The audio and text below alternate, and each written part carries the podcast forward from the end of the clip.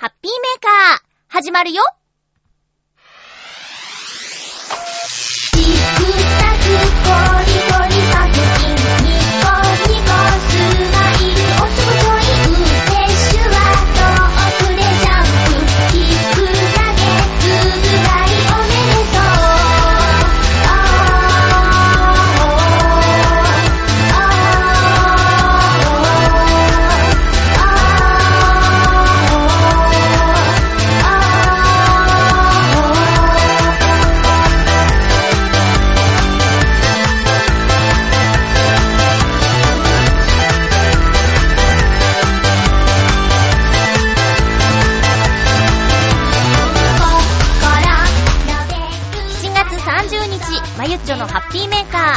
の番組は、ハッピーな時間を一緒に過ごしましょうというコンセプトのもと、ちょわへよ .com のサポートでお届けしております。前回は急にね、長い放送になっちゃってすいませんでした。今週は通常通り1時間の放送です。最後までよろしくお願いします。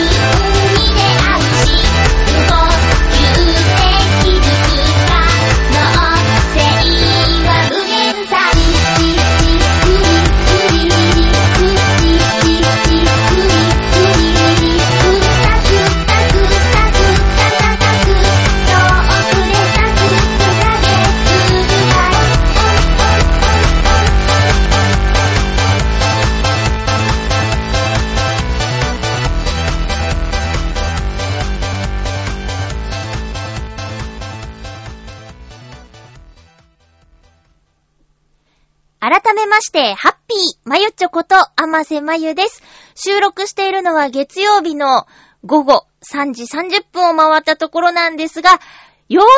く、関東地方梅雨明けということで、通常より1ヶ月遅い梅雨明け。いやー、ここ数日急に暑くなって、体がついていかないですよ、ほんと。夜勤のアルバイトをしているんですけども、お掃除の。いやーね、蒸し暑いですね。いつもと変わらない作業をしているんだけど、汗をかく量が尋常じゃなくて、で私あんまり水分補給しなくても全然大丈夫な感じなんですよ。あの、他の、特に女性の従業員さんは、え現場に冬でもね、乾燥してるとか言って、飲み物を持って行って、え水分補給しながらやってる中、私はもう休憩時間にだけ飲んじゃえば全然平気なのに、今はね、あの、現場に持って行っても私、こう、途中で飲むっていうのが不器用でできないから、道具を取りに、こう、倉庫の方、倉庫っていうかね、集合場所の方に戻った時自分の荷物も置いてあるんですけど、そこに戻るたびには、水分補給するっていう感じですね。なんか、ちゃんとやっとかないとまずいっていうぐらいに、汗がすごい出るんですよ。まあでもね、いつも思うんですけど、とっても体にいい職場だなって思います。いや、埃とかいろいろあるけど、でも、その、なかなかね、普段はそんなに出ることのない汗が、普通にお仕事をしている中で出せるっていうのはもうありがたいなっていうふうに思いますね。でね、この夏の間本当に辛いんですけど、暑さもだし、虫もだし、なんだろうね。ほんとね、夏が一番その夜勤のお掃除の仕事をしていて辛い時期なんですよ。基本的には大好きな仕事なんですけど。ねえ、だから、その時を乗り越えればって思うんだけど、今年はどうですかね ?7 月はもう終わるでしょ？あと、8月、9月、10月がどうなるかだよね。9月はね、毎年暑いんです。残暑、みたいな感じで。だけど、今年は、その暑くなるのが遅かったっていうか、まあ、でも5月頃ちょっと、わー暑いなっていう日が続いて、でそっから一回、こう、涼しいな、ちょっとなんなら、夜明け直前、肌寒いなぐらいの7月の上旬のことだったんですけど、これがね、だから、残暑が厳しくな残るのか、それともいつもより短いその辛い期間で終われるのかっていうのが私の今の一番興味のあること。なんですけどね。まあ、皆さんもね、もう炎天下でおお仕事されてる方もいるかもしれないし、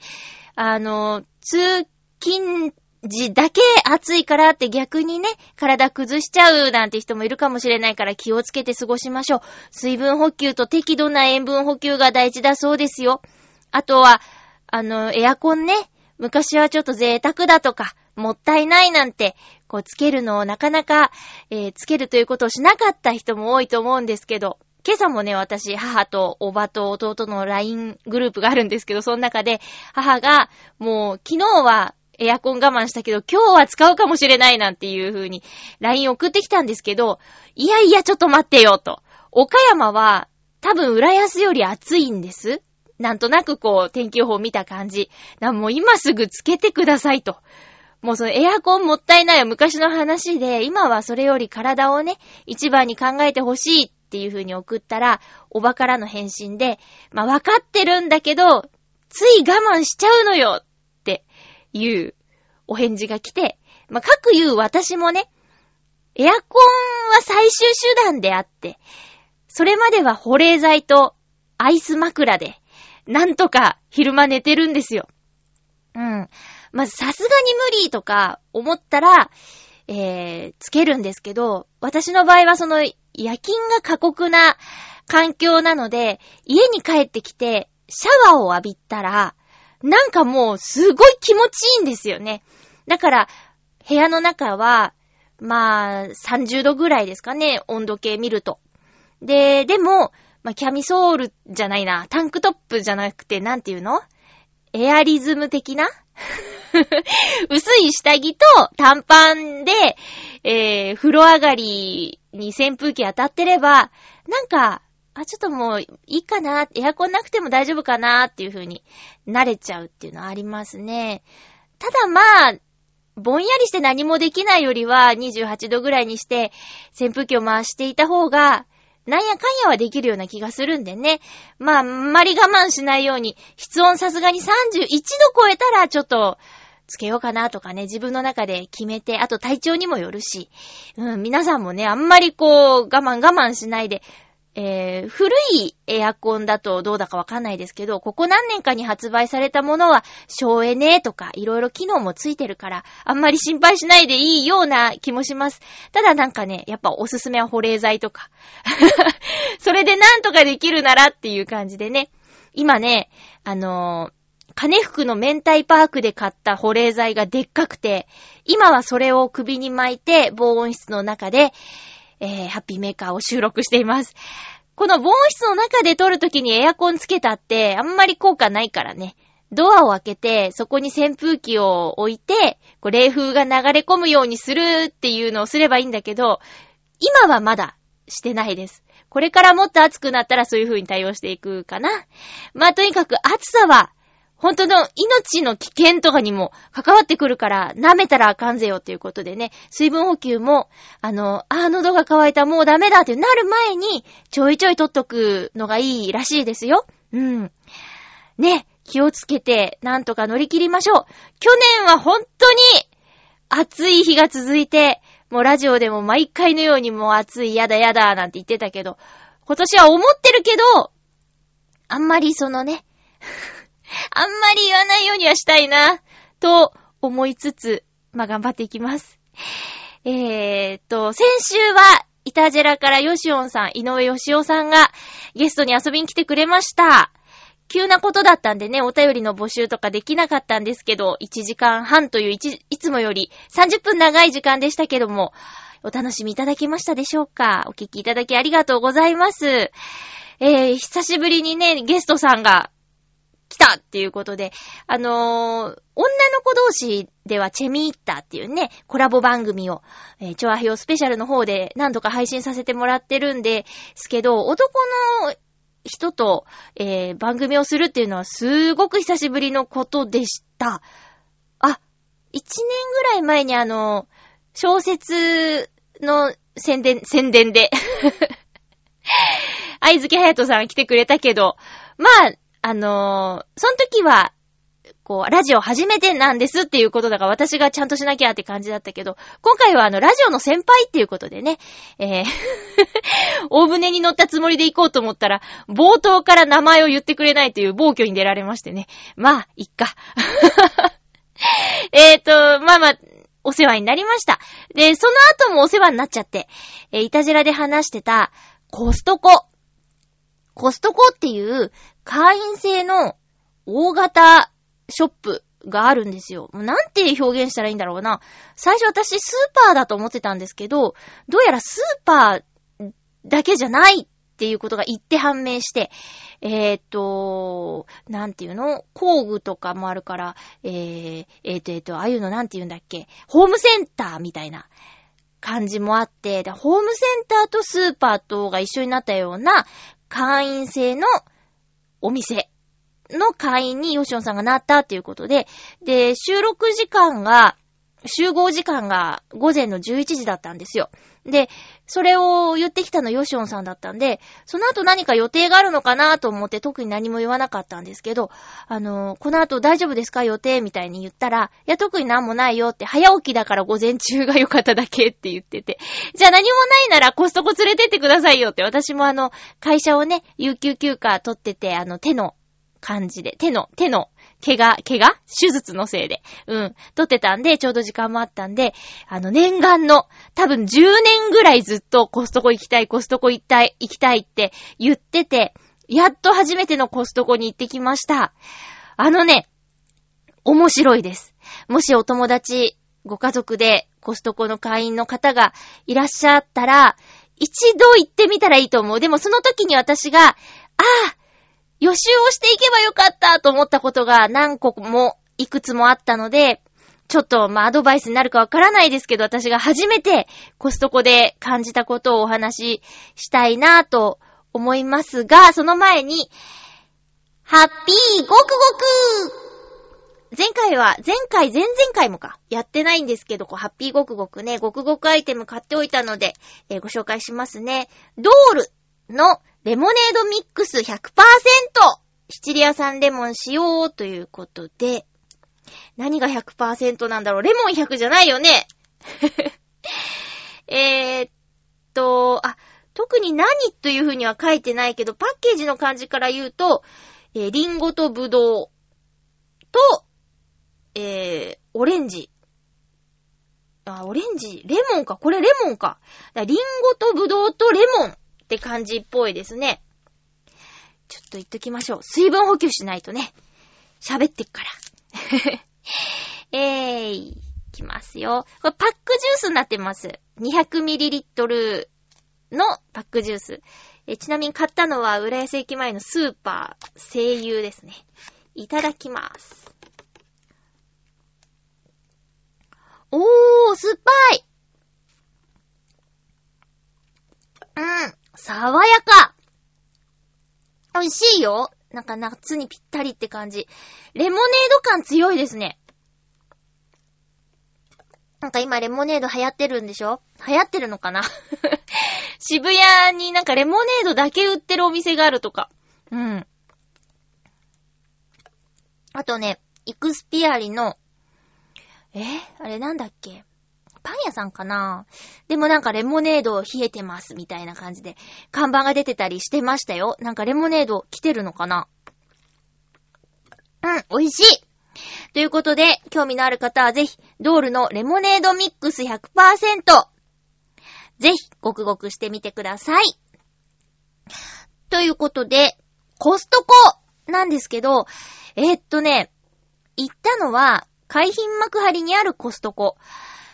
イオンとか、なんか大きなショッピングモールがいっぱいある中の真ん中辺にね、コストコがドーンってあって、多分5階建てで、3階から5階までは駐車場、で、2階がその、ホームセンター的な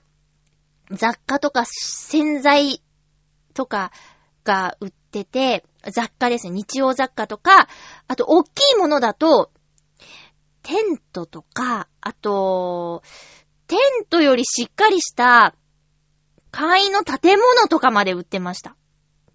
どうやって持って帰るんだろうって、吉野さんと言ってたんだけど、でも子供の頃憧れたような、なんかちょ、小さいお家とか、それはあの、えー簡易的なやつなんだけど、見た目がちょっと可愛くて、えーお家っていうような。私の実家の庭にね、えー離れが欲しい。でもタッチの影響ですね、多分ね。離れが欲しいって言って、よくあの、新聞に挟まれてる広告に、離れの広告とか載ってたんですよ。多分2、2畳ぐらいのやつとか。今見たらあの、工事現場によくあるような、あの、ちょっとした、えー事務所みたいなやつが欲しい欲しい。みなみちゃんとた、たっちゃんとかっちゃんが子供部屋に使ってたようなああいうイメージのやつが欲しい欲しいって言ってたのを思い出したんですけど、そういうものとか、あとラジオでヨシオンさんも言ってたんだけど、えー、庭に置ける、膨らませるプールみたいな、子供用のプールも、すっごい大きいんですよ。うん。うわ、これラジオで言ってた、その日のうちにまたコストコ行けたんで、これのことですか？なんて言って、すごい大きくて、びっくりですね。だからどうやって空気入れんだろうみたいなね。業務用のなんか電動の空気入れじゃないと、すごいもう、使う前に疲れちゃいそうっていうような、ぐらい大きいやつ。伝わらないな。どれぐらいとかちょっと言いづらいんだけど、大人4人とか入れるぐらいかな。あと、ボート売ってたり。それもね、4人乗りとか。あと、ペダルがついてて漕いでいけるみたいなやつとか。いや、どうやって持って帰るんだろうね、なんて。もう何回もそれをね、2階フロアでは言いました。どうやって持って帰るんだろうって。あとは、あの、噂には聞いてたんですけど、コストコはちょっとシェアをしないと使い切れないぞっていうような話聞いてて、で、特にわーって思ったのが、文房具。あ、ちょっとこれ欲しいなっていうのがあるんだけど、いやいや、こんなにいらないよっていう、具体的な個数は忘れちゃったんだけど、消しゴムですごく有名なモノ消しゴムってあるじゃないですか。黒と青と白のパッケージの、えー、消しゴムなんですけど、これがだか10個以上入ったようなパックとか、あとスティックのり。うーん。私、ピットっていうスティックのり結構好きなんですよ。特に、キエ色ピットっていう、青色してるんだけど、乾くと透明になるっていうピット。それの、えっ、と、一番細いのじゃないやつも、なんか6本とか、8本だか6本だか入ってるようなやつとか。なんかもう海苔乾いちゃうよっていうぐらい。だから何ですかね、その、オフィスとか仕事、会社単位で、買い出しに行くとこなの？とか、学校とか、そういう感じなのかなっていう。でも見ててすごく面白いんですよ。あと、そのパッケージの仕方が、えっと、全部が、なんていうか、商品の紹介をしているような、厚紙が挟まってって、プラスチックで、え、止めてあるみたいな感じなんですよね。だから6本の海苔がギュッとなってるんじゃなくて、ビローンと平面に積まれてるみたいなイメージ。平面にパッケージされてるっていうような感じですね。え、店内写真多分撮っちゃダメだろうけど、まあ、なんかちょっと見せたい。ああ、そういうことって。私もちょっとラジオ聞いててあんまりピンとこなかったけど、実際見に行って、あ、わ、これは、なるほどっていう風になったからね、ちょっと説明がしづらい。で、アドバイスとしては、やっぱりあそこに、コストコに行くとテンションが上がっちゃって、なんか買っちゃいたくなるんですよ。あ、トイレットペーパーがこんなにもたくさんとか。だけど、本当にお得なのかを事前に調べていった方がいい。なんか、安い気がして買いそうになるけど、いやいや、ちょっと待って、冷静になってよって言って。で私最近あの、トイレットペーパーの、えー、どれにしようかなって。トイレットペーパーって結構、パッと見でお得かそうじゃないかわからないことがあると思うんですよ。それは、あの、一巻きに何メートルかっていうのも商品によって違ったりするので、12ロール入ってっけど、18メートルなのか25メートルなのかとか、その一巻きね。それによって値段が変わってるんだけど、一見こっちの方が安いかなと思ったら、その巻きが短かったり。で、ちょっと高いけど、こっちのがお得だったりみたいなのを、つい最近調べて、結局どれが安いんだろうって。あのー、トイレットペーパーって別にね、拭ければ何でもいいやっていう感じなんですよ、私。あの、お肌が弱いとかそういうのもないので、だから、いつも迷っちゃうけど、いい機会だって言って、どこのどれが一番お得なんだろうかっていう風に調べたやつが、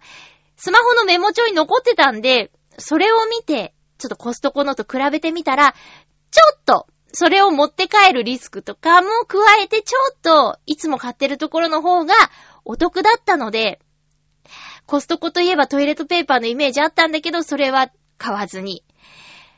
よかった、セーブできてっていう感じでね、なんとか回避できました。でも、せっかく連れてきてもらったのに、何も買わないで店を出るっていうのもなぁと思ったんで、とりあえず2階のフロアで、えー、もうすぐお誕生日の親友が、折り紙の先生やってるから、1200枚入りの折り紙をね、一箱カートに入れて、そっからまた1階にったんですよ。で、1階は、まあ、2階も結構テンション上がったんだけど、さらにテンションが上がることに、食料品売り場なんですよね。で、何が面白いって、あの、パン。パンが、なんだあれ。なんか、美味しそうに入れようとかよりも、詰めちゃえ的な梱包されてるんですよ。うん。なんかね、袋にぎゅうぎゅう。これはラジオでも言ってたけど、確かに食べきれる量じゃないなと。うん、一人二人で食べるには、二三日はかかるなーって、そのうちに美味しさはどんどんなくなっていくんじゃないだろうかっていうような感じですね。あとは、あの、お惣菜コーナーがすごい面白くって、えー、っとね、何でもかんでも多すぎるんですよ。えっと、パスタとかピザとか。で、ピザは特に、その丸いままじゃうちのオーブンには入りませんっていう大きさ。4分の1ぐらいに切らないと、温め直しができないよっていうぐらいのサイズ感。で、あとは、その、パスタのお惣菜は1キロとか2キロみたいな、ドーンっていう感じ。お惣菜のお得感は、ちょっとあるかな。うん、やっぱりその、サラダとかも、まあ、すごいボリュームなんですけど、具沢山なんですよ。だからこれは、これを作ろうと思ったら、すごい大変だぞ。ちょっとずついろんな食材を買って、切って混ぜてっていうことを考えたら、いや、これはお得かもしれないと思ったんだけど、その日ちょっと蒸し暑くなりかけてて、まあ、その日は、だから、ヨシオンさんと収録の時にエアコンガンガンつけてたぐらい、ちょっと蒸し暑かったので、あの、海浜幕張の駅でさようならする予定だったから、あの、帰り道にちょっと悪くなっちゃうんじゃないかなっていうのもあって、お惣菜買うのはやめたんだけど、でもあれ、多分、4人家族とかでシェアだったら、すっごい楽しいと思いますね。1回で食べられると思います。4人ぐらいだったら。うん。だからね、ちょっとほんとなんか、わーすごいとか、おーとか、わーわーとかなんか何回言っただろうっていうぐらいに、感動と興奮のコストコ。で、結局、その、帰り道のことも考えて、えー、あまり荷物増やしてもなーっていうのと、あと、そうそう、気をつけた方がいいこと、その1は、その価格調査をしていくこと。で、その2は、えー、買い物袋もらえないから自分でエコバッグを持参していくことっていうのが、えー、その2ですね。うん。段ボールとかは置いてくれてるから、車で行く人はそれでいいと思うんですけど、電車で行くとか、うーん、帰り道バラバラとか、その一緒に行った人と。って場合は、えっ、と、袋とか、自分でちょっと持って帰りやすい入れ物を持っていくっていうのがおすすめですね。で、そんなコーナーで結局レジを通したのは折り紙1200枚だけっていうことになっちゃったんだけど、あの、お腹が空いたっていうことで、なんか食べましょうって言ってたんだけど、結局そのお腹空いた状態でコストコも行っちゃって、あ、どうしようってなって。でもコストコはおすすめがもう一個あるって言って、ホットドッグが安いよっていうことで、え、じゃあ、もうお礼にご馳走しますよって言って、ホットドッグとドリンクのセットがあるっていうか、じゃあそれでいいですかって感じで、あの、言ったらね、なんとそのホットドッグとドリンクのセット。ちなみにドリンクは多分フリードリンク、炭酸水はフリードリンクみたいな感じだったんだけど、で、180円なんですよ。パンとドリンクフリーで180円。しかもそのパン、ホットドッグがでかいこれはね、でかい、でかいんですよ。しかも、えっと、トッピングとソース、ソース系、ケチャップとかマスタードとかは自分でかけられるんです。うん。でね、えー玉ねぎをかけるんですけど、それを、みじん切りにして出てくる機会が面白くて、先にヨシオンさんが見本見せてくれたから助かったんですけど、これね、注意があるって言って、楽しくてつい玉ねぎ乗せすぎちゃうから気をつけてって言われてたから、あ、はいって言って、で、やってみたら確かに楽しくて、もっとやりたいってなるんだけど、さっきの忠告を思い出してちょっとにしてとか、あと、ピクルスのソースが出てくるマシーンと、えーケチャップ、マスタード、ビーミーンって、ちょっと気をつけながらかけて、食べたけど、一つでお腹いっぱいになるぐらい、大きなソーセージも挟まってるし、パンも甘くて柔らかくて美味しいし、なんかね、すごい。うん。いいんですかっていうぐらいだったよ。っていうことで、コストコはもし行ける機会があったら、ぜひ一度行ってみるといいと思います。なんかね、あの、心が動く。わーおーって、すごーいってなるから、一度行ってみるといいと思います。あとはもう、これを買おうって、ちょっと事前の予習をしていったら、だいぶお得にいろいろと楽しめると思いますね。うん。例えばコーヒーめちゃくちゃ好きな人いたら、コーヒー買っちゃおうとか、うん、あとお茶とかね、そういうなんか、賞味期限の長そうなもの、うん。そう、でもね、見た方がいい。なんか、特に安くなってるのはもしかしたら、賞味期限が、えー、短いやつかもしれないから、そういうところも抜かりなくチェックして、行くといいと思います。あとね、お菓子。お菓子類も、見たことがないような容器にいつものお菓子が入ってたりとかするから、何か集まりがあるとかね、会社にちょっとドサッとお菓子持っていこうっていう時とかは、うん。あそこ行くといいかもしれない。受けると思います。うん。食べっ子動物のね、箱とかちょっと迷っちゃったもんな。買っちゃおうかなって迷っちゃった。でもやっぱり大きいから、帰り道のことを考えて、いろいろとね、そういう気をつけることあるけど、すごい楽しい、えーお買い物でした。コストコのお話でした。ということで、メールいただいてるのでご紹介していきたいと思います。まずは、ハッピーネーム、青のインプレッサさん。ありがとうございます。まゆちょさん、ハッピーでございます。ハッピーでございます。えー、実は、相模原からめいっ子とおいっ子が来るんです。とても楽しみです。お土産は何がいいかなということでいただきました。ありがとうございます。夏休みだから。来ますね。そっか。どれくらい滞在するんですかねっていうか、もうめいっ子ちゃんとおいっ子ちゃんの話も結構前から聞いてるから、もう、大きいんですかね小学校とか入ってる？れなんか、ランドセルの話とかしてたっけ？ちょっとごめんなさい。はっきり覚えてないんですけど、ね。いや、私、親戚付き合いが、ほとんどないお家で生まれ育ったんですよ。父方の親戚にはもう、会った記憶がないし、で、いとこという存在はいるらしいけど会ったことないし、えー、っとね、で、親戚付き合いがあるのは母方の方だけで、で、しかもおじいちゃんおばあちゃんとも亡くなっちゃった、おばあちゃんが小学校の1年生の時に亡くなっちゃって、で、おじいちゃんと母の姉が独身でずっといてくれたから、もう母の姉のおかげで私は今ここにいると言っても過言ではないぐらい、家を出て上京したいって言った時にまずおばの家にお世話になったから、じゃないと東京行っちゃダメって親言ってたので、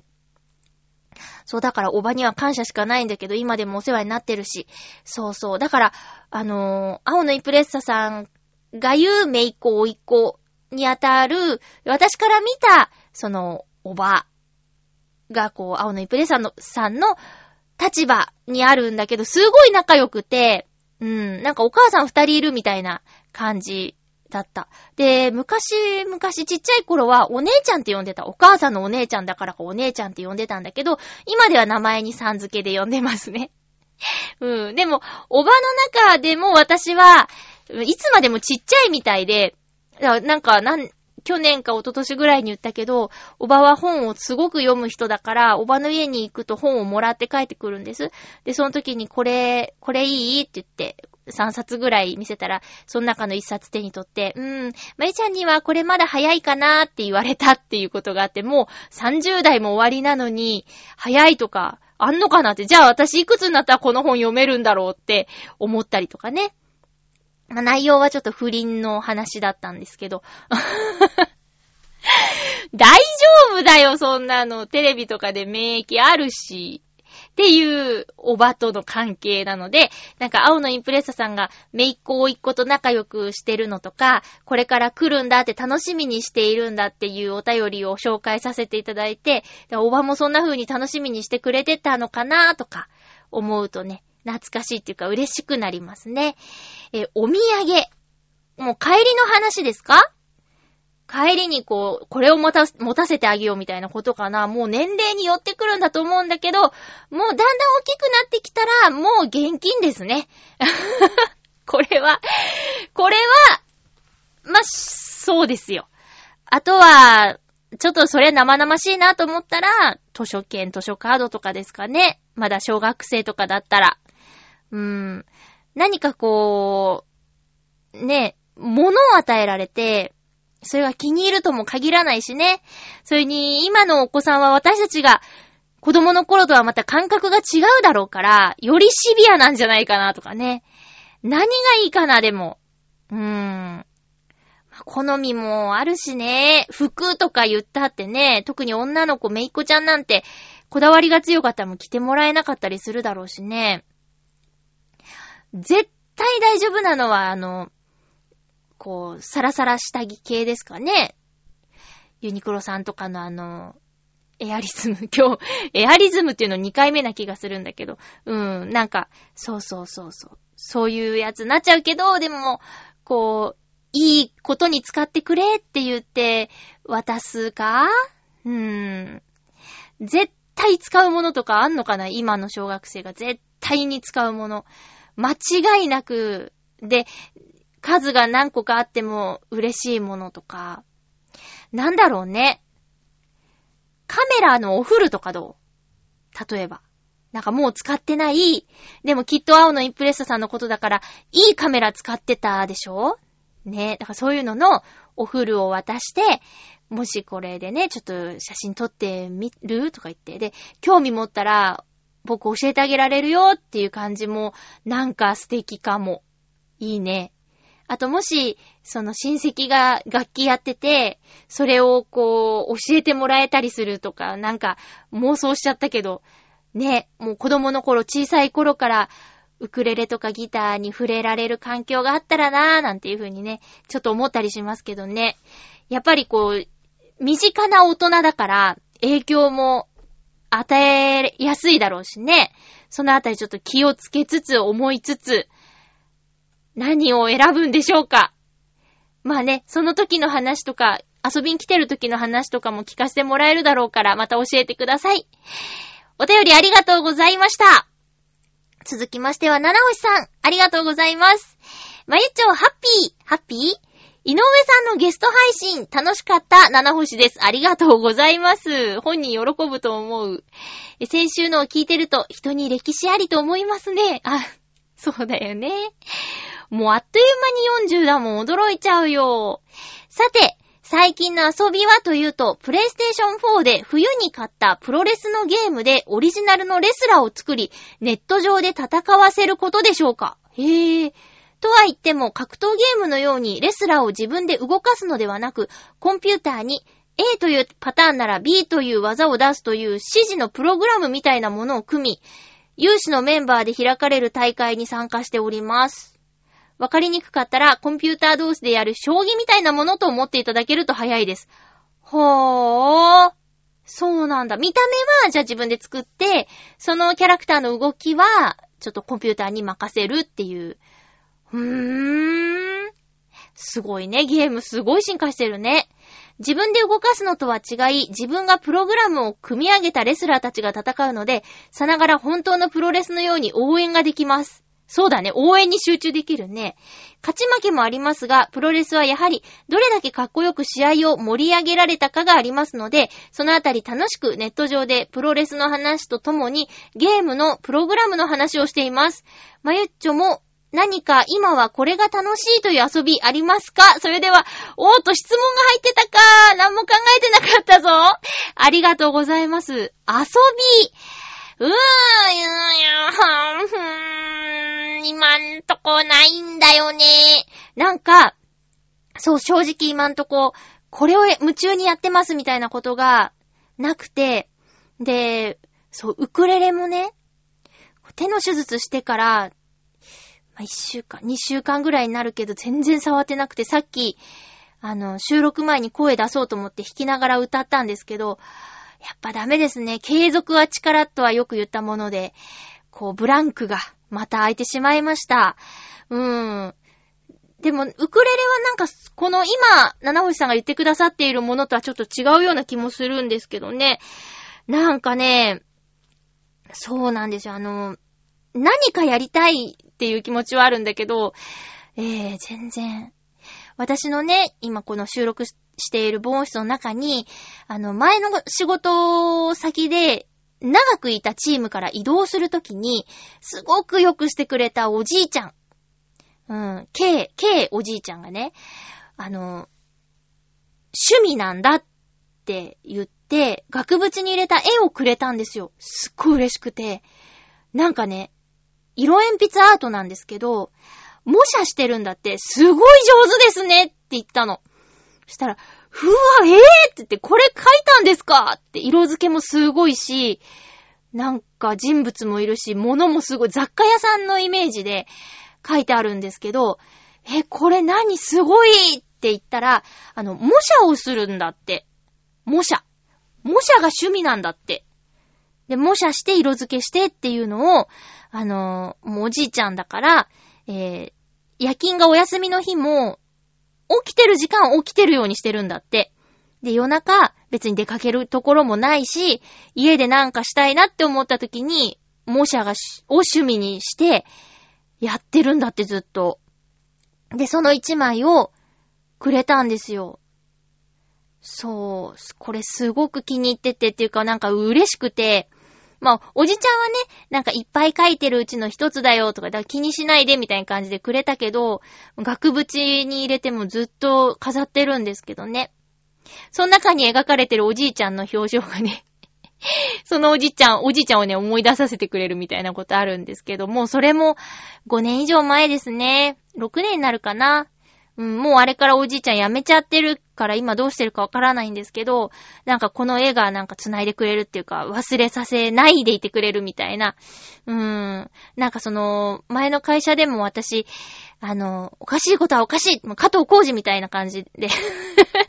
加藤浩二さんみたいな感じで、あの、ご意見言ったりしてたんで、こう、好き嫌いが分かれる人間だったんですよ。いいねって言ってくれる人と、何あの子って言われるのとね、まうん、そういう感じだったんですけど、そんな私がそこのチームを移動するときに、こんなになんか、もう、1、2時間じゃできないような、こう制作日数とか聞いたら1週間とか言ってたけど、そんなものをくれるっていうのは、しかもね、移動する全員に渡してたわけじゃないものだから、なんかすごく嬉しくて、うん、なんかずっと飾ってますね。間違いじゃなかったんだろうなっていうふうに思わせてくれるから、うん。だからなんかね、ちょっと、趣味欲しいですね。なんかこれをやってると夢中になれるぞっていう趣味欲しいなうーんな、探し中です。もうずっといつも言ってるんだけどね。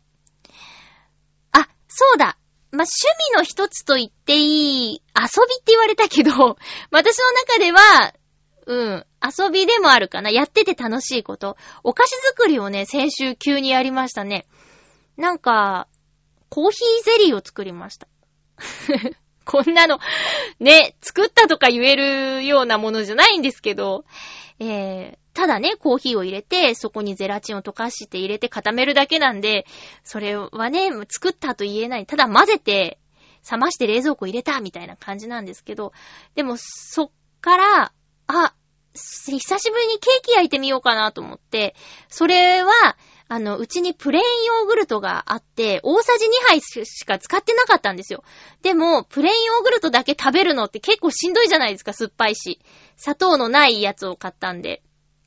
まあ、蜂蜜とか入れればいいんですけど、でもこれを何か有効活用できないかなって思って。で、うちにもう賞味期限、ちょっと切れちゃってた。そこ嘘言わない。嘘をつくと大変なことになるっていうのは今テレビ見てる人はね、みんな思ってることだ。嘘はつきません。え、賞味期限がちょい切れた ホットケーキミックスがあったんですよ。で、あ、これもなんとかしないといけないんだったと思って。で、ホットケーキミックス、ヨーグルト、レシピ、電動みたいな感じで検索かけたら、あの、チーズケーキレシピが出てきたんですよ。チーズ一切使わないのに。で、ヨーグルトと、その、ホットケーキミックスと、うーん、なんだっけな。砂糖と、油かな？うん。それぐらいのものを混ぜて、オーブンで焼くだけでケーキができるって言って、またこれも簡単レシピだったんだけど、作りました。すっごい美味しかったです。本当に材料も少ないし、ただ混ぜるだけなのに、混ぜて焼くだけなのに、でもね、180度で1時間ぐらいじっくりじんわり焼くんですよね。で、チーズケーキって焼きたては美味しくないんですよ。一晩ぐらい冷蔵庫で冷やし固めた方がギュッとなって美味しいんですよ。うん。焼きたては何でも美味しいと思ってたけど、チーズケーキだけは、だけは焼きたては美味しくないっていうことは学びました。まあ、そんな感じでね、先週はちょっとコーヒーゼリー作ったり、えー、ケーキ焼いたりして、なんかまたお菓子作り楽しいなって思ってるんですけど、やっぱりあの、オーブンレンジも電力結構使うから、エアコンを使いたいなっていう時は、ちょっと無理かなって思いますね。なんか、全部で、どれくらい何を使ったら、こう、ブレーカーが落ちるのかっていうのはどうやったらわかるんですかね。それ知っときたいなと思ってさ。うん。炊飯器も結構強いでしょ？炊飯器とオーブンとか一緒に使わないようにしようとか、なんか、エアコンを使うときにはオーブン使えないなとか、いろいろそういうのは気をつけてはいるんだけど、でもちゃんと知ってるわけじゃなくて、なんかね、その辺をしっかりしたいですね。あとね、そう、遊びね。遊び大事だよな。遊び楽しんでる人ってほんと羨ましいもん。うーん、なんかないかなまあちょっと今、悩み中ということで、七星さん答えになってなくてごめんなさい。ということで、お便りありがとうございました。えっと、先週、こう、ヨシオンさんとも結構最初の方に話してたんですけど、あの、手のひらのほくろを取る手術をした後の抜歯をしてくるんだ、明日みたいな話を、えー、ラジオの番組内でさせていただいたんだけど、も行ってきましたよ、抜歯超怖かった抜歯ね、糸を抜くと書きます。けど、あの、ほくろを、えー、切除した後、3針縫ったんですよ。うん。で、その糸を、えー、手術から1週間後、先週の水曜日に、えー、糸を取りましょうっていうことで、行ってきたんだけど、私ほんとビビリなんでね、もう、見れなかったです。自分の手を。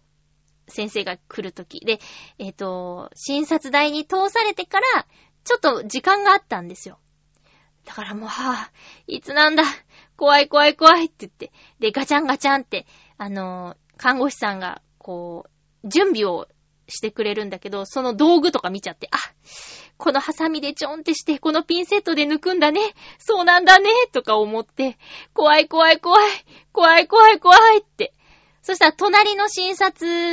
に先生が入って、ちょっちょ、ちょっちょってやって、まあね、また店に来てくださいね。また来週ね。って言って、じゃあって私のとこが開いて、あ、マさんね、え今日抜歯していくんでね。って言って、はーいっていう時も先生の方向いてなくて、顔を思いっきり反らしてて、で、その時座ってて、手はあの台の上に置くって感じだったんですけど、ぐーんってもう首つりそうなぐらいもうぐーんって、もう今思いっきりマイク外れてました。すいません。そうそう。ぐーんって顔を、えー、背けて、もうちょんちょんちょん3回切って、多分、ちょんとシューを一緒にしてくれたんだと思う。痛みの感じから言うと、ちょんシュッ、ちょんシュッ、ちょんシュッって感じで、3回、いっ、いっ、いっってなりましたけど、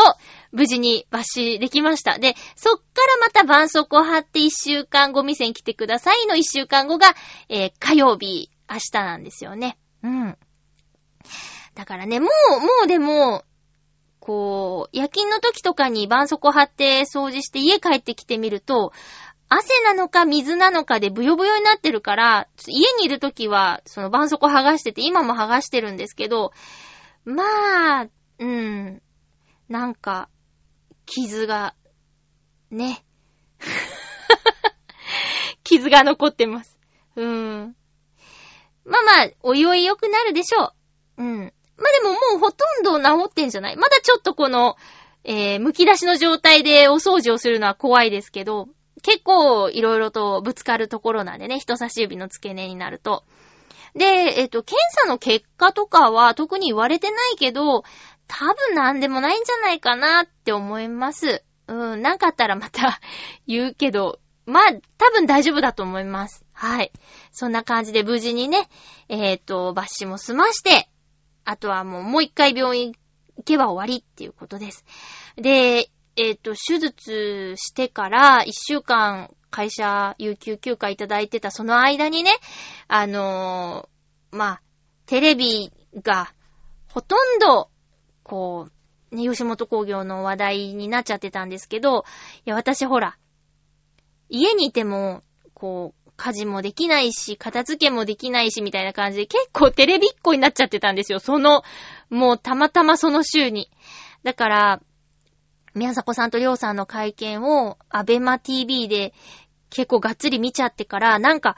ん？と思って気になっちゃって。で、その後、日曜日のワイドナショー、松本人志さんと東野幸治さんが生放送でお話しするっていう話。で、吉本の会見をしなきゃいけないと思うんやで、みたいな話してて。で、月曜日に、うん、吉本の会見ってやつをやって、さすがにその5時間半は見てないです。なんか、その月曜日は、ヨシオンさんとコストコ行ってて、そのコストコの、えー、帰り駐車場に戻ってスマホ開いたら、えっと、冗談やった、みたいなのが、ニュース記事で出てきて、嘘だろうと思って、ちょっと車の中でヨシオンさんとその件話して、で、そっからもう、スッキリですよね。まあ、毎朝スッキリを見てですね。なんか、えっと、水曜日あたりに、あれ私何やってるんだろうって思ったの。で、それは、日曜日かな日曜日ぐらいに、私がウクレレを YouTube で教わっているガズさんっていう方がブログにね、あの、人は人、よそはよそっていうようなタイトルの記事を書いていて、で、最近ちょっとテレビがざわざわしてますねって。僕の家にはテレビはないけど、ネットでそういう情報は入ってきますと。でも、あの、皆さん、せっかくの日曜日をね、自分のことに使いましょうよっていうような内容の記事を書いてくださっていたにもかかわらず私は読んで、ほー、すごいなーって思ったのに、割と連日ワイドショーを見てしまうという、なんかいろんな芸人さんの発言とかも、へーって言って見ちゃうみたいなのがあって、なんて、なん、なんか私何やってんだろうって水曜日ぐらいに思って。で、木曜日の朝に、あ、ちゃうか、金曜日の朝か。ちゃうな、水曜日の朝か。水曜日の朝に、そうそうそう、か、うん、連日テレビ見てて、うーんって思い始めた水曜日の朝に、えっと、声の仕事があって、で、そこの社長さんに、手のこととか聞かれて、どうって言って、会社行ってんのっていうか、いや、有給いただいてるんです、みたいな話とかして、いや、でもほんと家にずっといたからか、なんかあの、最近ずっとワイドショー見ちゃうんですよ、って言って、今朝もすっきり見ちゃったし、って言ったら、いや、しょうがないよ、気になるよ、って言って、僕もう見ちゃったもん、すっきりって言われて、ちょっとほっとしたっていうね。うん、社長もいつもそんなにね、ワイドショー見るような人じゃないんですよ。うん。だけど、いや、見ちゃうって、って言ってくれて、なんか、あ、ダメじゃないんだっていう風に思えたんだけど、なんでこんなに気になるのかなって、別にね、その、今回、大問題になってる方の大ファンっていうわけでもないし、なんでかなって思ったら、やっぱあの、知り合いが吉本所属の芸人さんであるとか、なんか、カツラポンポコちゃんがね、今も吉本の芸人さんなんだけど、ポンポコちゃんのリツイートとかも気になって、あ、なんか思うとこあるのかなとか、そういうのとか、あとまあ、ね、今、ね、学校に通ってらっしゃるパーソナリティさんもいらっしゃるし、大丈夫かなって、まあ、直接聞いたりはしないですけど、なんか、うん、大丈夫かなとか、ちょっと全く関係なくないっていうか、あと、契約書の話とかも、え？書いたことあったっけとか、私自身ね、うん。なんか、そういうもんなんじゃないのって思ったりでも、割合はちゃんと言われていたりとか、なんか、片足というか、つま先突っ込んであることある世界だからか、わかんないですけど、なんか、興味を持っちゃったんだよね。あの、うん、今は全然そ、そこに行きたいとか、その芸能事務所がどうとかっていうのはないんだけど、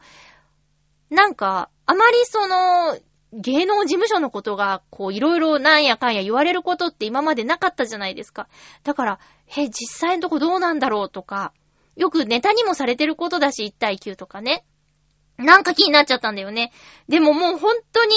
あの、ずっと追っかけててもしょうがないなって、なんか、すぐに決着がつくような話でもなくなってきてるので、あ、時間かかるのかなと思って、うん。でも本当は私は休みの間にね、朝ドラの夏空をね、見ようと思っていたんですよ、全部。追いつこうと思ってたのに、50話ぐらいまでにしか行かなかったから、もうそれはワイドショー見ちゃったせいなんでね、時間を取られてしまったから、悲しい。それはやらかしてしまったって思うし、改めてなんかガズさんの生き方に憧れる。そうやって気にしないって言って、楽しいことをやろうぜ、イェーイイェーイみたいな、ガズさん素敵って思ったし、うん、なんか芯が強く、芯を強く持ってていいなと思ったし、でもやっぱり、週末のワイドなショー見ちゃったし、うん、気にはなるんです。でもね、学んだのは録画して、ちょっと早送りするとか。なんか、時間をもうちょっと有効に使おうかなっていうのは思いました。多分、ハッピーメーカーのリスナーさんは、うん、興味ないっていう人が多いと思うんだけどね。えっと、あ、歌のお仕事入ってるんですよ、歌のお仕事。うんとね、たまに入る幼児教育のお仕事が、今年はもう結構コンスタントに、2ヶ月に1回ぐらい3曲ずつぐらいとか歌ってるんですよ。で、今回、あいつもね、楽譜とえっと、カラオケとメロディー付きカラオケみたいなやつの3種類が1セットで送られてくるのに、今回2曲中1曲は、カラオケと楽譜しか送られてこなかったんで、確認でね、すいませんって言って、あの、メロディーの、あの、音源はないんでしょうかって確認したら、あ、メロディーだけはないけど、中国語バージョンならあるから、まあ、参考にそれ送るよって言ってくれて、届いたんですけど、聞いてよかった。それ。中国語なんですよなんか、数を数えようみたいな内容の歌なんですけど、楽譜とカラオケだけでは気づけなかったことに気づいた。それはテンション。そんなテンション高いっていうぐらいテンション高かったから、あ、まあ、全くそうしろっていう意味じゃないと思うんだけど、私も、あ、これぐらいのやつ、もうバージョン別で入れてみようかなとか、思えたから、こう、ある素材は全部いただきたいなと、あと、指示が欲しいと思った。これはこうやって歌うんですよっていう風に。なんとなくのね。私は譜面が読めないからさ、ちゃんと。耳で聞いて、音聞いて、こうなのかなって。で、まあ、その譜面は参考程度に、その、えー、リズムのじゃなくて、メロディーの音源を聞きながら楽譜を見て、あ、こうだから、こう書いてあるんだっていう後付けみたいな感じなんだけど、だから全部揃ってた方がありがたいんですよね。うん。ね、歌のお仕事ありがたい。本当にありがたい。今月、それがあったことは本当にありがたい。お休みしちゃったし、会社。臨時収入ですね。うん。頑張って歌おうと思います。えーと、結構暑くなってきた。あのー、首に保冷剤巻いてるんですけど、やっぱ1時間限界ですね。もうすぐ、えー、54分っていうところなんですけども、今回話せなかったのは、えー、次回話せるかわかんないんですけど、かっぱ橋商店街に行ってきた話。これしたいな。すごく楽しかったんでね。あとね、料理の話で言うと、最近ちょっと魚焼きグリルを使い始めた話とかもしたいですね。え、あと、えっと、ショアヘオが8月8日が、8月の8日がね、え開局記念日で、その近辺で、えっと、スペシャルコラボをやる、コラボっていうか、リレートークか。リレートークをする予定なのでね、ぜひそっちの方も聞いてみてください。普段聞かない番組のパーソナリティさんの声とかも聞けると思うので、おすすめですよ。で、その放送聞いて気になるパーソナリティさんの番組を聞くとかっていう風に、なんかこう発展していけたらいいなとも思うしね。それぞれ5分ぐらいの持ち時間で、えー決められたテーマで話をするっていうリレートーク形式の番組です。えっと、チョアヘオスペシャルの枠で配信されると思うんですけど、多分過去遡れば、開局前夜みたいな、まだ開局してないけどねっていう全員集合、当時のパーソナリティ全員集合の番組とかも残ってるはずなので、ちょっとこれを機会にね、10年前の私の声とか、聞いてみてはいかがでしょうか。よくあれ全員揃えたなと思うけどね。うん。すごい。すごかった。私もちょっと改めて聞いてみたくなりました。次回の放送ですが、次回は8月6日の放送を8月4日に収録する予定です。お便りお待ちしております。よろしくお願いします。えー、じゃあ、ちょっと久しぶりにテーマしようかな。えっと、うん、うん、うん。やっぱ、チョアヘオ10周年っていうテーマで、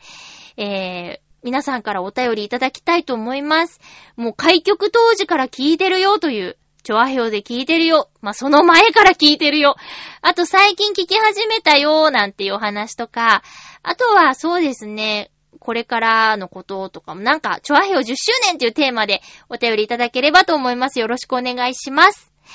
え、お便りの宛先なんですけど、チョアヘオ .com のメールフォーム、または、チョアヘオ、アットマークチョアヘオ .com を使っていただくのも全然構わないんですけど、えっと、できれば、直接ハッピーメーカーに届くアドレス、ハピメ .mail.gmail.com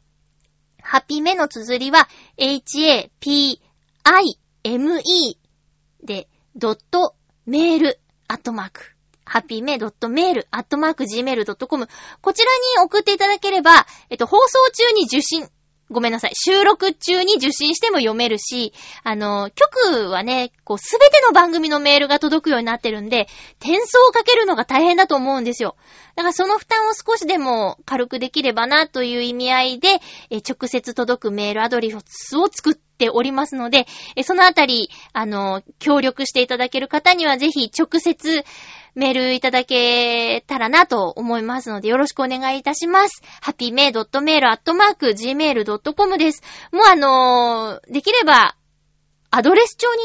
登録していただいて、えー、まゆっちょとか、ハピメとか入れたらアドレスが出てくるようにしておいていただければ、ふとした時にね、メール、ちょろいっと、ちょりっと、今日暑いね、まゆっちょとかでもいいんでね、あの、メール送れると思うんで、友達に送る感覚でメールください。よろしくお願いします。お送りしてきました、ハッピーメーカー、そろそろお別れのお時間です。お相手はまゆっちょこと、あませまゆでした。また来週、ハッピーな時間を一緒に過ごしましょう暑さに気をつけてね。ハッピー